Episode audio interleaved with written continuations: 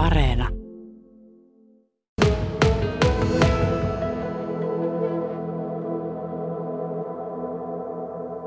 Vuoden verran näissä tiloissa on oltu täällä Koskiportin nesteen naapurissa. Hyvät isot tilat, tilat on. Ja tuossa minua hämmästytti suunnattomasti, että tässä ulkona on, on tosi paljon autoja ja tuossa naapuripuolella siellä pidetään huoltoasema parlamenttia. Eli monet kokoontuvat näissä, tässä, tässä talossa. Tänä aamuna mulla juttukaverina on Tarja ja hän on saapasohjaaja ja sitten oppilaitospappi Anna Juntunen, eli huomenta teillekin. Huomenta. Niin, saapastoimintaa, sitä toteutetaan etsivän työn menetelmin. Miten Tarja, mitä se käytännössä tarkoittaa? No käytännössä täällä Kajaanissa tarkoittaa sitä, että meillä toimii katusaapas perjantai-iltaisin. Auto kiertää nuorten suosimissa paikoissa tarjoten kuumaa juomaa ja kesällä se on sitten kylmää juomaa. Skeittiparkit, koulujen pihat, erilaiset nuorten kokoontumispaikat. Hmm. Festivaalisaapas sitten kesällä kesällä nuorten suurkokoontumisissa. Ja täällä Koskiportilla lauantai-iltaisin saapas kahvila, nuorten vapaa olemisen paikka. Täällä voi piipahtaa tai viettää iltaa pelaten pelejä ja, ja ladaten puhelimia ja rupatelle ystävien kanssa. Sitten on nettisaapas-päivystys tässä vielä, joka nyt korona-aikana on sitten laajentanut vielä päivystyskertoja kovastikin. Ja tuota, niin, eli verkossa tapahtuvaa etsivää työtä ja päivystetään Instassa, TikTokissa, YouTubessa ja sitten on vielä tämmöinen ryhmächatti, mihin nuoret voi tulla. Mitä kuuluu chatti? Hmm. Paljon on niin kuin, tämmöisiä mahdollisuuksia. Miten Sanna Juntunen, sinä kun olet oppilaitospappi, niin miten sinä koet tämän saapastoiminnan, että millainen merkitys sillä on niille ihmisille, joiden kanssa sinä olet tekemisissä? No niin kuin yleensäkin Kajaanissa koen, että saapas, saapastoiminta on kyllä äärimmäisen tärkeässä roolissa. Ja kuten tuossa ö, Have, eli Tarja äsken selitti, niin joten, Have. Have lempinimeltään, niin tuo toiminta on äärimmäisen matalan kynnyksen toimintaa. Se lähtee ihan täysin nuorten ihmisten lähtökohdista ja heidän toiveistaan. Niin jotenkin tuntuu, että saapastoiminnassa oikeasti kuunnellaan nuoria ja heidän tarpeitaan. Ja sitten koen, että tuota, Esimerkiksi kajanilaiset opiskelijathan voi ryhtyä vaikka saappaan vapaaehtoiseksi tekemään vapaaehtoistyötä ja antamaan näin jotakin toisille ihmisille sen vapaaehtoistyön kautta. Että tärkeässä roolissa on. Saapastoiminta se täyttää muhkeat, ei niinkään kohderyhmää muistuttavan iän 50 vuotta, eli siis Suomessa. Ja, ja tuota niin, eli kauan sitä toimintaa on ollut ja, ja nyt yhteisvastuukeräys, kun alkaa sunnuntaina, niin sen kautta sitten osa sieltä tulevista rahavirroista kohdistuu saapastoiminnan kehittämiseen. Miten tätä saapastoimintaa, millaisia kehitysmahdollisuuksia täällä Kajaanissa on? No Kajaanissa on esimerkiksi se kehitysmahdollisuus, että me voidaan lähteä viemään ja kehittämään koulusaapasta, eli kuuntelevia korvia, kannustusta sinne koulumaailmaan. Toiselle asteelle nyt lähinnä tässä ensitilanteessa. Hmm. Ja uusille paikkakunnille saapasryhmiä tullaan tällä yhteisvastuuvaroilla tietysti Suomessa perustamaan. No miten saa Anna sitten kun katsotaan sitä koulun näkökulmasta, niin millaisiin asioihin siellä koulun maailmassa saapastoimintaa voisi niin kuin kohdentua? Siis ehdottomasti tarvitaan sinne turvallisia luotettavia ihmisiä kuunteleviksi korviksi kohtaamaan nuoria ihan arkisesti vaikkapa kysymään heiltä, että mitä tänä päivänä kuuluu.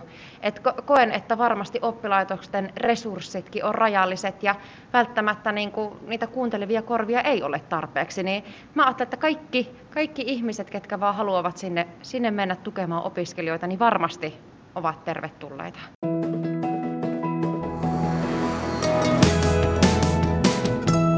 Yle Radio Suomi. Tosiaan yhteisvastuukeräys se alkaa, alkaa siis sunnuntaina ja, ja, ja siinä sen keräyksen kautta autetaan koronan seurauksista kärsineitä lapsia ja nuoria. Ja mitä tämä sitten tarkoittaa niin käytännössä? Se tarkoittaa ainakin käytännössä sitä, että 40 prosenttia, 40 pojoa jää tästä keräyksestä Suomeen käytettäväksi ja siitä noin puolet on sitten sitä, sitä rahaa, jota käytetään sitten saapastoiminnan kehittämiseen. Miten nämä korona-ajan vaikutukset, niin mulla siis juttukaveri tässä on Tarja Vehkaaja, eli oliko se niitä Vehka oli se sun lempinimi? Ei kun Have. Have. Kato, näin sitä unohtuu. Tarja Vehka ja hän on siis saapasohjaaja ja sitten oppilaitospappi Anna Juntunen. Nyt mä Annan kohdalla lähden tätä lempinimeä ja se arvottelemaan, se menee kuitenkin niin kuin pieleen. Hei, niin, miten nämä korona-ajan vaikutukset, miten ne näkyy saapastoiminnassa? No saapastoiminnassa ne näkyy kyllä, että nuoret, nuoret jo kaipaa suurempia kokoontumisia kavereiden kanssa enemmän yhdessä oloa. Se näkyy yksinäisyytenä tuolla meidän nettisaapaspäivystyksessä. Ja, ja nuorisovaltuustohan on esimerkiksi nostanut hyvin tärkeän asian, eli toivovat, toivovat tuota, niin, niin, mielenterveystarkastuksia säännöllisiä, ihan niin kuin mitataan pituutta ja painoa ja tarkastellaan näköä ja kuulua, niin tämä asia olisi tärkeä. Niin, sehän on ihan tärkeä, tärkeä juttu siis sillä tavalla, että, että se on meidän ihmisten tämmöistä normaali elämistä on se, että äh, painoa tulee lisää ainakin tällä ikää, ja sitten pituuttakin tulee jollekin lisää, ja sitten totta kai mielenterveys ja, ja ajatusmaailma ja mieli, mieli se, se myöskin niin kuin toimii, toimii juuri, juuri niiden ympärillä olevien asioiden ja näkökulmasta. Mitenkä se on, Anna, onko, onko sinulla, kun sinä olet oppilaitospappi, niin onko, onko siellä noussut esiin tämmöiset asiat kuin esimerkiksi mielenterveys tai, tai ne asiat, että mieli järkkyy?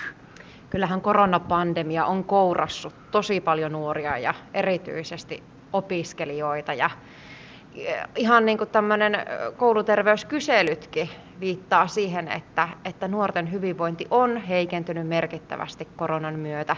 Esimerkiksi yksinäisyyden kokemukset ovat kasvaneet, ahdistuneisuus, moni kokee ahdistuneisuutta.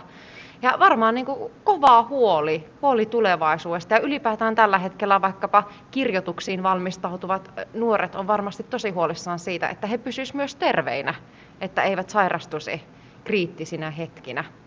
Ja niin kuin keskustelun tarve opiskelijoilla on kasvanut. Koen, että ainakin minuun niin yhä enemmän opiskelijat on ottanut koronan myötä yhteyttä ja haluavat jutella esimerkiksi vaikkapa arjen hallintaan liittyvistä asioista, koska ollaan etäopiskelussa, siellä neljän seinän sisällä saatetaan olla päivä, niin jotenkin ne elämän ja arjen rytmit ja rutiinit saattavat kadota. Mm. Se elämänhallinta tätä on myöskin se, sitä asiaa, jossa, joka vaikuttaa siihen, että saapastoimintaa on. No kyllä. Vuorokausirytmi voi olla tosiaan semmoinen, että se tässä korona-aikana täysin jotenkin muuttuu ja sitten nuoret tota, niin, niin, uupuu tai stressaantuu semmoista liiallisesta itseohjautuvuudesta, mitä tänä aikana vaaditaan. Mm. Tota, minkälaisia uusia lähtöjä on suunnitteilla saapastoimintaa ja yleensä siihen liittyviin toimintoihin, kun sieltä yhteisvastuukeräyksestä jotenkin varoja tulee? No koulusaapas on nyt semmoinen asia, mitä lähdetään kehittämään, eli kuuntelevia korvia, kannustusta, turvallisia aikuiskontakteja sinne koulumaailmaan. Tällaisella eväillä siis eletään saapastoimissa, ja täytyy sanoa vielä Tarja Vehkaajalle, Tarjalle Vehkalle, että onnittelut, mitä sinä sait lasten ja nuorten keskuksen myöntämän elämäntyömerkintä, tarkemmin tässä on lautanen, joka on vielä saamatta, mutta kuitenkin neljä ihmistä sai tota, noin, tällaisen lautasen Kainuussa. Ja sinä olet yksi heistä.